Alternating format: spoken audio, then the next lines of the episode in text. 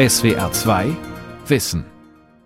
Was haben schwarze Löcher mit menschlichem Bewusstsein zu tun? Ach du liebe Güte. Wollen Sie jetzt nur testen, wie laut meine Stimme ist? Oder ist das schon Teil der Sendung? Was haben schwarze Löcher mit menschlichem Bewusstsein zu tun? Eigentlich nichts direkt. Aber beide haben zu tun mit den Grenzen unseres heutigen physikalischen Verständnisses. Innerhalb von schwarzen Löchern gibt es Zonen, in denen unsere heutige Physik versagt, das wissen wir. Auch das Bewusstsein ist etwas, was wir mit unserer heutigen Physik nicht erklären können. Ich glaube also, dass wir neue Theorien über das Universum brauchen, bevor wir sowohl verstehen, was in schwarzen Löchern vor sich geht, als auch erklären können, wie menschliches Bewusstsein zustande kommt. Ich sage nicht, dass schwarze Löcher unmittelbar etwas mit Bewusstsein zu tun haben, aber ich glaube, die Art von Physik, die uns noch fehlt, wird uns helfen, auf beiden Gebieten weiterzukommen.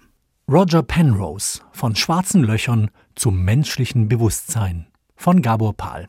Das Büro von Sir Roger Penrose am Mathematischen Institut der Universität Oxford übertrifft fast schon das Klischee. Selbst die Wandtafel mit den geheimnisvollen Symbolen und Formeln fehlt nicht. Ansonsten ein schmuckloses, absolut unaufgeräumtes Zimmer. Bücher und Manuskripte stapeln sich ohne erkennbares System ringsherum auf dem Boden. Neben dem Schreibtisch stehen drei Klappstühle hintereinander, die ebenfalls als Ablage für Mappen und Sonderdrucke zweckentfremdet werden. Und das offenbar nicht nur vorübergehend, denn die Stühle sind mit Pappkarten beschriftet. Dass Penrose unsere Verabredung fast vergessen hätte und jetzt seine Frau anrufen muss, dass er mit dem späteren Bus kommt, auch das passt zum Gesamtbild. It's a very haphazard, uh, disorganized way of existence. And there may be these goals that you have, these physical goals. You want to have a theory which does such and such. Mathematiker führen ein katastrophal unorganisiertes Leben. Normalerweise haben sie irgendwelche Ziele. Sie wollen eine Theorie, die dieses oder jenes erklärt. Aber um dahin zu gelangen, müssen sie erstmal ein Gefühl für die mathematischen Strukturen bekommen. Ein bisschen herumprobieren und die Mathematik um ihrer selbst willen erkunden. Wenn Sie nur geradewegs auf Ihr Ziel zusteuern, werden Sie es nicht erreichen, werden Sie die Theorie nicht finden.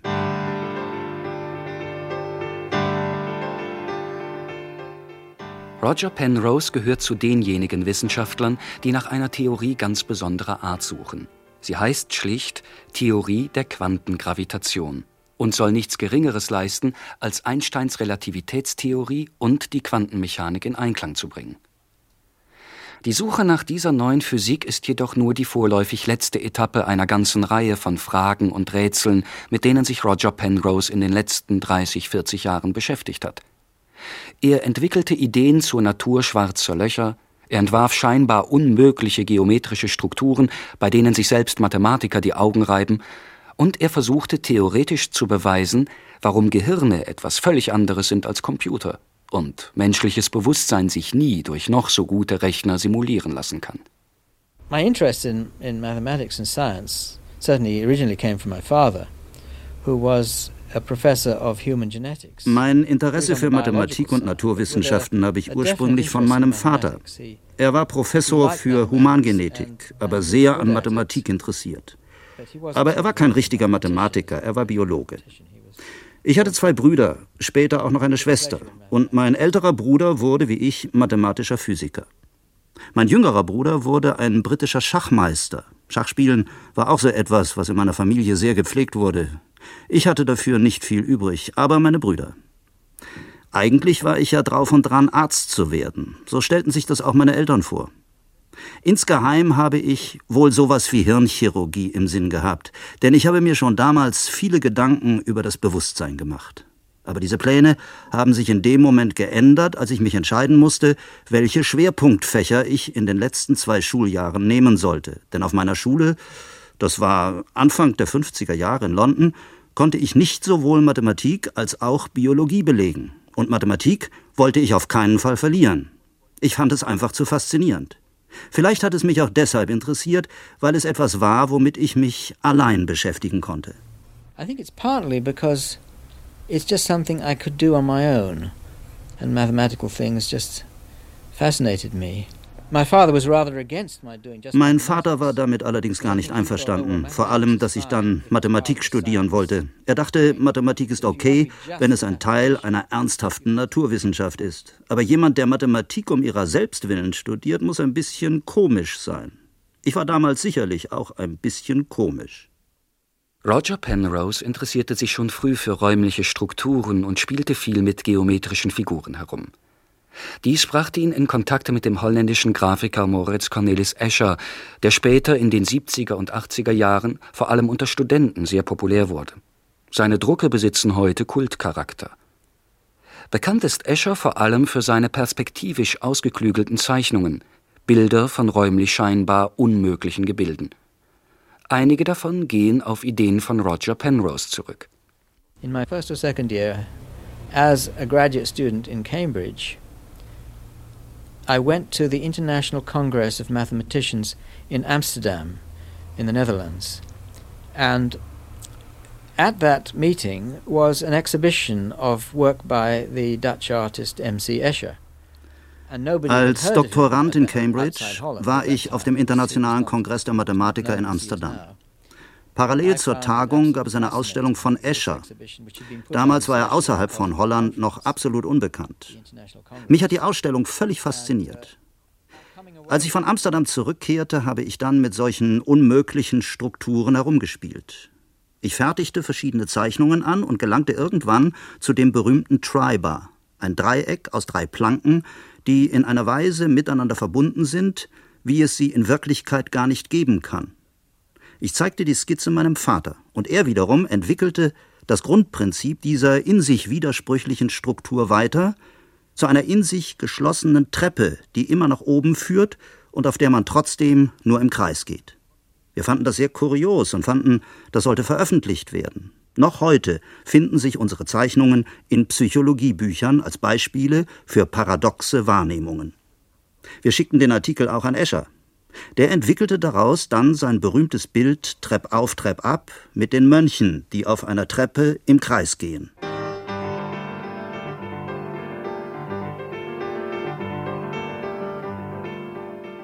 In den 60er Jahren beschäftigte Penrose sich dann mit Fragen zur allgemeinen Relativitätstheorie von Albert Einstein. Einstein zufolge ist allein die Gravitationskraft verantwortlich für die Struktur von Raum und Zeit. Mehr noch, Gravitation ist nichts anderes als eine Krümmung der Raumzeit. Wenn genügend Masse auf einem engen Gebiet zusammenkommt, dann kann diese Materieansammlung eine so starke Anziehungskraft ausüben, den Raum so stark krümmen, dass nichts, nicht einmal Licht entkommen kann. Über Jahrzehnte hinweg wurden schwarze Löcher lediglich als ein Gedankenkonstrukt betrachtet, Erst in den 60er Jahren begannen die Physiker in Erwägung zu ziehen, dass schwarze Löcher im Universum tatsächlich existieren könnten. Heute geht die Physik davon aus, dass es im Kosmos viele schwarze Löcher gibt, vor allem in den Zentren der Galaxien. Alles, was irgendwie in die Nähe eines schwarzen Lochs gerät, wird unweigerlich angezogen und hat keine Chance mehr zu entkommen. Schwarze Löcher sind in mancher Hinsicht eine Art Spiegelbild des Urknalls. Beim Urknall wurde in einer riesigen Explosion das Universum geboren. Der Raum und die darin enthaltene Materie breitete sich aus. Ein schwarzes Loch zieht mit der Zeit immer mehr Masse an und verdichtet sich somit immer stärker. In der Mitte des schwarzen Lochs hören, genau wie zu Beginn des Urknalls, Raum und Zeit auf zu existieren. Solche Punkte nennen Physiker Singularitäten und bei der Entwicklung der Theorien um solche Singularitäten war Roger Penrose in den 60er und 70er Jahren maßgeblich beteiligt. Das ursprüngliche Modell aus den 30er Jahren war der Kollaps einer vollkommen kugelrunden Gaswolke, wenn so eine Gaskugel aufgrund ihrer eigenen Schwerkraft in sich zusammenfällt, dann, das kann man sich leicht vorstellen, treffen alle Teile im Mittelpunkt zusammen. Die Dichte in diesem Punkt wächst dann ins Unendliche. Doch dies ist ein Sonderfall. Viel realistischer ist die Annahme, dass die Gaswolke keine perfekt kugelrunde, sondern eine ungeordnete Form hat. Hier scheint es gar nicht mehr so selbstverständlich, dass sich beim Kollaps alles in einem Punkt trifft. Man würde vielleicht eher erwarten, dass viele Teilchen am Mittelpunkt vorbeiwirbeln und wieder auseinanderfliegen. Wie ich damals beweisen konnte, passiert das aber nicht. Wenn die Gaswolke erstmal auf eine bestimmte Dichte kollabiert ist, entsteht zwangsläufig eine Singularität, ein Punkt mit unendlicher Dichte, an dem die Zeit aufhört zu existieren. Natürlich hatte ich damit noch nicht bewiesen, dass es schwarze Löcher im Weltall wirklich gibt. Was ich sagte, war nur, dass es rein theoretisch leicht wäre, ein schwarzes Loch zu erzeugen. Leicht natürlich nicht in der Praxis, aber wenn man die Technik hätte, genügend Geld und die richtigen Raumschiffe, so dass man in der Lage wäre, viele Sterne in einer kleinen Region im Weltraum zusammenzubringen, dann würde dieser Sternenhaufen kollabieren und das Ergebnis wäre unweigerlich ein schwarzes Loch. Das Entdecken von mathematischen Wahrheiten vergleicht Roger Penrose gerne mit der Erschaffung von Kunstwerken. Er zitiert den argentinischen Schriftsteller Juan Luis Borges. Ein berühmter Dichter sei weniger ein Erfinder als ein Entdecker. Natürlich, sagt Penrose, entstehen viele Kunstwerke, nicht nur Gedichte, sondern auch etwa musikalische Stücke, in mühsamer Kleinarbeit am Schreibtisch. Doch bei der Entstehung wirklich großer Werke spiele auch die spontane Inspiration eine Rolle. Ganze Symphonien können dann im Kopf des Komponisten bereits fertig sein, ohne dass dieser auch nur eine Note gespielt hat. Dass es so etwas wirklich gibt, davon ist Penrose überzeugt, denn er hat ähnliche Erfahrungen gemacht, als er seine Ideen zu schwarzen Löchern entwickelte. I had the thing running around in my head, which these things may do, and I was talking to a friend, and he was a friend who who likes to talk quite a lot, you see, and and, and I was talking to him, and and I had to put aside my thoughts on this. But then we crossed the street. Meine Gedanken kreisten damals häufig um schwarze Löcher. Eines Tages habe ich mich mit einem Freund unterhalten über etwas völlig anderes. Es war ein Freund, der gerne viel redet. Und so habe ich vorübergehend die schwarzen Löcher vergessen. Aber dann mussten wir eine Straße überqueren und das hat unser Gespräch für ein paar Sekunden unterbrochen. Und dann, für einen Moment, hatte ich die Idee zur Lösung des Problems im Kopf. Doch als wir auf der anderen Straßenseite waren, fing mein Freund wieder zu reden an und ich habe den Gedanken wieder verloren. Dann, ein paar Stunden später, hatte ich so ein Gefühl der Erleichterung, dass irgendwas Gutes geschehen ist. Ich wusste nur nicht was. Ich ging also im Geist den Tag nochmal durch, um herauszufinden, warum ich mich so gut fühlte. Und dann, auf einmal, war ich wieder bei der Idee gelandet, die ich hatte, als wir die Straße überquerten. In den 70er Jahren spielte Penrose dann wieder stärker mit geometrischen Formen und entdeckte erneut scheinbar unmögliche Strukturen. Er beschäftigte sich damals mit Formen, die, wenn man sie aneinanderfügt, eine Fläche vollständig ausfüllen, also ein lückenloses Mosaik ergeben. Solche Muster sind in der Regel periodisch, wie bei einer Tapete. Ein beliebiger Bildausschnitt kehrt in regelmäßigen Abständen wieder. Penrose spielte mit solchen Strukturen herum und ließ sich dabei erneut von Moritz Escher anregen, und dieser wiederum von Penrose. I was interested in local structures which are very simple and yet which produce in the large scale structures which are very complicated. Ich fand vor allem solche Muster spannend, die im Grunde verhältnismäßig einfach sind, doch in großem Maßstab Muster aufbauen, die sehr kompliziert sind. Denn das Gleiche sieht man ja auch im Universum, wo Gesetze, die verhältnismäßig einfach sind, eine hochkomplizierte Welt erschaffen. Escher hatte viele von diesen periodischen Mustern, bei denen die gleichen Formen die Ebene vollständig ausfüllen, mit Vögeln, Fischen und so weiter. Ich fand das zunächst nur ganz lustig, aber dann fand ich Formen, die zwar auch die Ebene ausfüllten, aber auf eine sehr komplizierte Weise. Später besuchte ich Escher noch einmal und gab ihm ein paar Teile von diesen Formen, und auch daraus machte er wieder ein Bild, soweit ich weiß, das letzte, das er je anfertigte. Aus dem Herumspielen mit geometrischen Mustern wurde bald eine mathematische Sensation. Denn einige der Muster, die Penrose fand, wiesen nämlich eine fünffache Drehsymmetrie auf. Ein solches Muster kommt beim Drehen mit sich selbst zur Deckung. Und das insgesamt fünfmal. Nach den anerkannten Regeln der Mathematik durfte es solche Muster nicht geben. Genauso wenig, wie man mit regelmäßigen Fünfecken keine Fläche ausfüllen kann. Und doch konstruierte Penrose ein solches Muster. We know there are mathematical theorems which tells you you, can, you cannot have a, a periodic repeating pattern which has fivefold symmetry.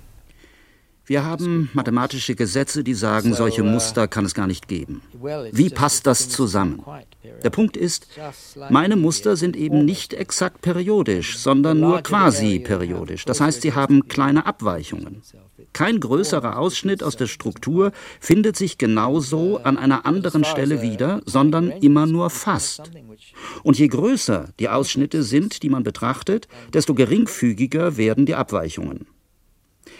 Das Erstaunliche kam dann in den 80er Jahren. Forscher entdeckten Materieformen, in denen die Atome genauso aufgebaut waren, die ebenfalls eine nahezu fünffache Symmetrie hatten und das nicht nur in der Fläche, sondern in drei Dimensionen.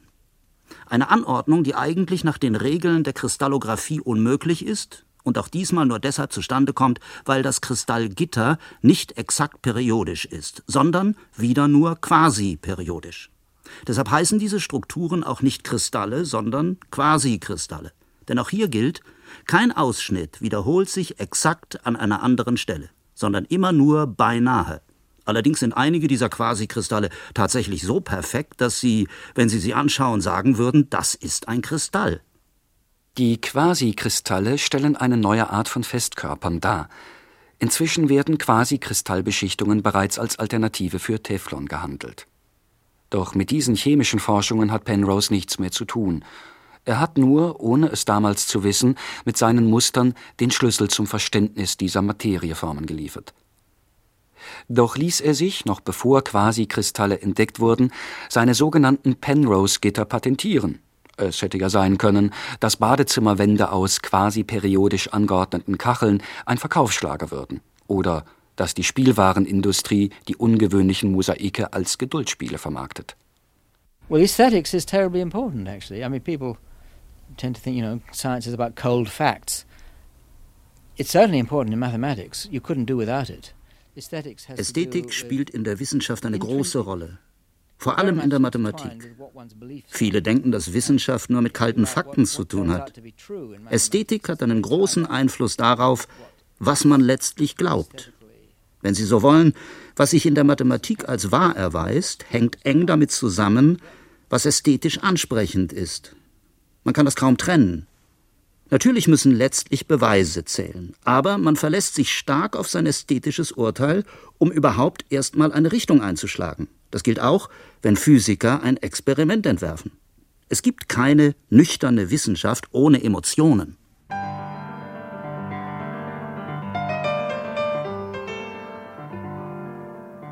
In exploring paradox, I would say, is a good thing. If something looks like a paradox, that, that's always rather important. Und Paradoxien zu ergründen, das ist auch so etwas. Wenn etwas paradox erscheint, ist das immer von Bedeutung. Gerade in der Quantenmechanik finden Sie häufig sehr merkwürdige Phänomene. Sie sehen so etwas und versuchen zu verstehen, wie um Himmels willen könnte das einen Sinn ergeben.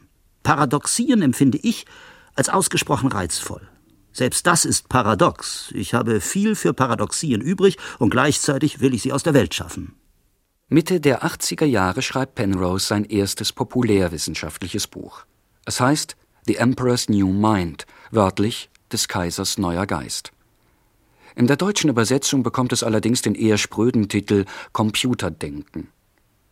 Mit diesem Buch wendet sich Penrose wieder einem neuen Themengebiet zu, der Natur des menschlichen Bewusstseins und insbesondere der Frage, was bewusstes Denken von einem Computer unterscheidet. Everything. Alles. Und das ist auch keine Frage des technischen Fortschritts. Das gilt für heutige wie für zukünftige Computer. Wenn wir Computer wörtlich verstehen als ein Gerät, das etwas berechnet, das berechenbare Operationen durchführt. Ich glaube, dass Bewusstsein etwas grundsätzlich anderes ist. Es gibt natürlich viele Leute, die sagen, jegliche geistige Aktivität lässt sich auf einzelne berechenbare Schritte zurückführen. Ich glaube das nicht. Um diese Ansicht zu begründen, spannt Penrose in seinem Buch einen riesigen Bogen. Zunächst philosophiert er über die Eigenarten mathematischer Erkenntnis. Es folgt eine Abhandlung über Relativitätstheorie, Urknall und schwarze Löcher, bis er über Quantenmechanik und Quasikristalle auf die eigentliche Frage zurückkommt. Wie kommt menschliches Bewusstsein zustande? Und doch hat das Buch einen roten Faden. Sowohl die schwarzen Löcher als auch die Quantenmechanik fügen sich in den gesamten Gedankengang ein. Penrose beginnt seine Überlegungen mit einem der wichtigsten mathematisch-philosophischen Beweise dieses Jahrhunderts, dem Unvollständigkeitssatz des österreichischen Mathematikers Kurt Gödel. Anfang des Jahrhunderts hatten die Mathematiker die Hoffnung, dass es eines Tages möglich sein wird, für praktisch alle mathematischen Sätze zu beweisen, dass sie entweder wahr sind oder falsch. Diese Vorstellung wurde von Gödel zerschlagen. Our understanding, in particular our mathematical understanding, is not something that can be formulated as a system of computations. Die Grundlagen mathematischer Erkenntnis und Überzeugung lassen sich nicht nur auf berechenbare Regeln zurückführen. Viele Menschen finden das nicht so spannend. Sie sagen, natürlich sind wir nicht berechenbar, schließlich machen Menschen auch Fehler. Aber sehen Sie, darum geht es nicht. Es geht nicht darum, dass Mathematiker auch mal Fehler machen, sondern um das Ideal klarer mathematischer Beweise. Aus dem, was Gödel sagte, folgt, dass selbst bei diesem Ideal Faktoren eine Rolle spielen, die nicht berechenbar sind. Penrose folgert daraus, dass auch die Physik des Bewusstseins eine nicht berechenbare Komponente enthalten müsse. Besonders interessant scheint ihm in dieser Hinsicht der Grenzbereich zwischen dem Makrokosmos, wie wir ihn kennen und wo die klassischen physikalischen Gesetze von Newton und Einstein gelten, und dem Mikrokosmos, der durch die Gesetze der Quantenmechanik beschrieben wird. Die Regeln der Quantenmechanik sind für den menschlichen Verstand ein schwerer Brocken. Demnach können sich Elektronen, Photonen oder sogar ganze Moleküle in einer Überlagerung von mehreren denkbaren Zuständen befinden. Nach der konventionellen physikalischen Theorie geht diese Überlagerung in einen klassischen Zustand über, wenn das Teilchen beobachtet bzw. gemessen wird. Dann bekommt das Teilchen überhaupt erst einen eindeutigen Zustand. Dabei gibt es zwar für Zustand A und Zustand B jeweils bestimmte Wahrscheinlichkeiten, doch letztlich ist es reiner Zufall, so scheint es, ob A oder B herauskommt. Das sind die Grundzüge der Quantenmechanik. Sie wurden in zahllosen Experimenten bestätigt. Trotzdem finden viele Physiker sie unbefriedigend. Warum sollte ein Teilchen, nur weil es beobachtet wird, von der Quantenwelt in die gewohnte klassische Welt übergehen? If you ask different physicists, you'll get different answers to this question. When I say they have different opinions, they will have different opinions about whether there's a problem or not. Wenn Sie Physiker fragen, werden Sie darauf unterschiedliche Antworten bekommen. Sie werden sogar verschiedene Meinungen hören, ob es da überhaupt ein Problem gibt. Die meist verbreitete Auffassung liegt auf der Linie des dänischen Physikers Niels Bohr und ist ein bisschen vage. Da heißt es nur, begnügen Sie sich mit den Formeln, rechnen Sie damit, aber fragen Sie nicht, wie die Welt tatsächlich beschaffen ist. Einstein vertrat die entgegengesetzte Auffassung. Er sagte, das macht keinen Sinn, dass es auf der Quantenebene keine eigentliche Wirklichkeit gibt. Es muss eine Wirklichkeit geben, die vielleicht mysteriös ist, die völlig anders ist als die, die wir in unserer klassischen Welt beobachten. Aber es gibt diese Quantenwelt. Und in diesem Punkt bin ich auf der Linie von Einstein. Und so sucht Penrose eine Theorie, die den Übergang von der Quantenwelt zur klassischen Welt beschreibt. Dazu bringt er die Zeit ins Spiel. In unserem Bewusstsein hat die Zeit eine Richtung. Es gibt ein Früher und ein Später. Die Zeit fließt gewissermaßen von der Vergangenheit in die Zukunft. It's one of the great puzzles in physical theory uh, why time should have a direction.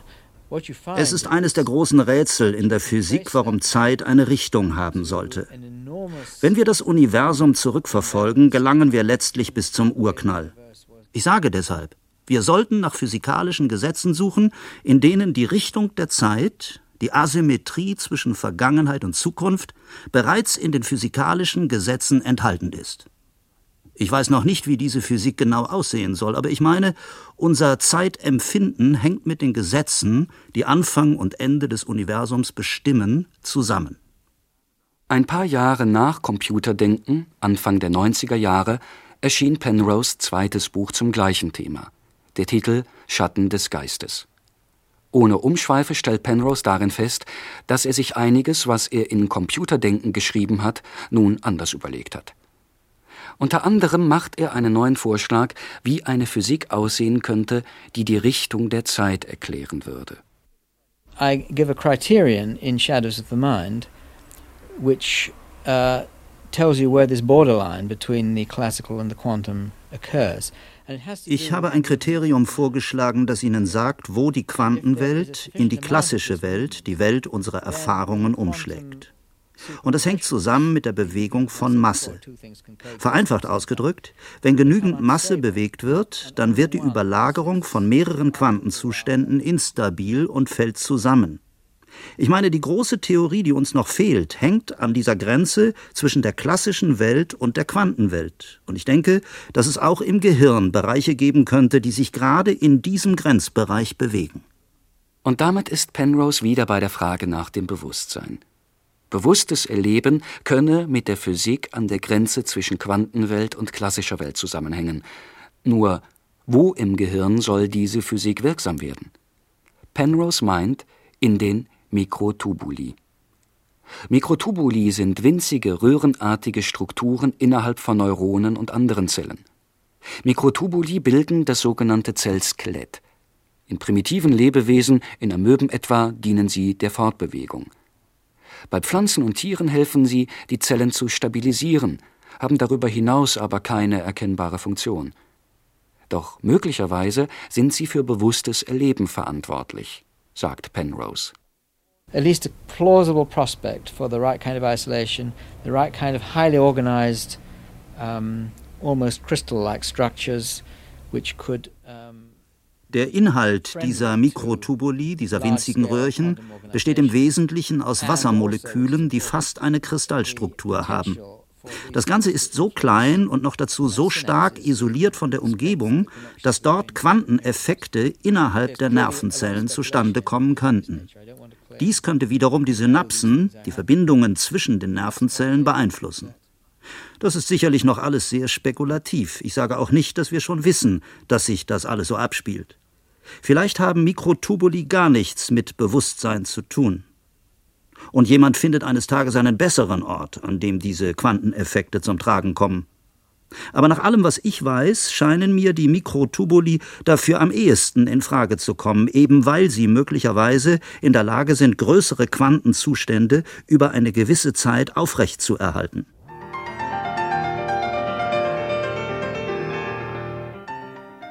Penrose These, Mikrotubuli könnten für menschliches Bewusstsein verantwortlich sein, ist sehr umstritten. Das gleiche gilt für seine Meinung, die Asymmetrie in der Zeit der Unterschied zwischen Vergangenheit und Zukunft müsse in den physikalischen Gesetzen enthalten sein.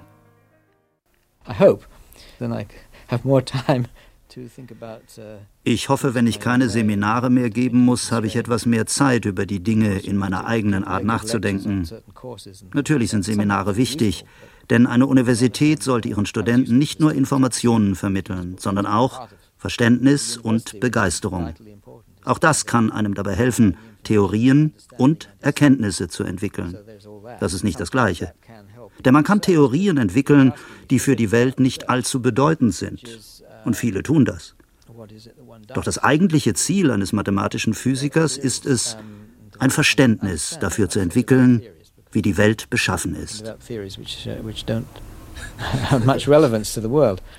And people often do that but uh, it's developing an understanding of what the world is like, which is really what one is trying to do. Während er dies sagt, deutet Penrose auf die Uhr an seiner Wand, zunächst nur mit den Augen, dann mit dem ganzen Kopf, schließlich mit der Hand. Unser Gespräch endet genauso abrupt, wie es begonnen hat. Penrose zieht sich hektisch eine Jacke an, schließt sein Zimmer ab und eilt hinunter zum Bus. Die Welt verstehen. Jeden Tag. SWR 2 Wissen. Manuskripte und weiterführende Informationen zu unserem Podcast und den einzelnen Folgen gibt es unter swr2wissen.de.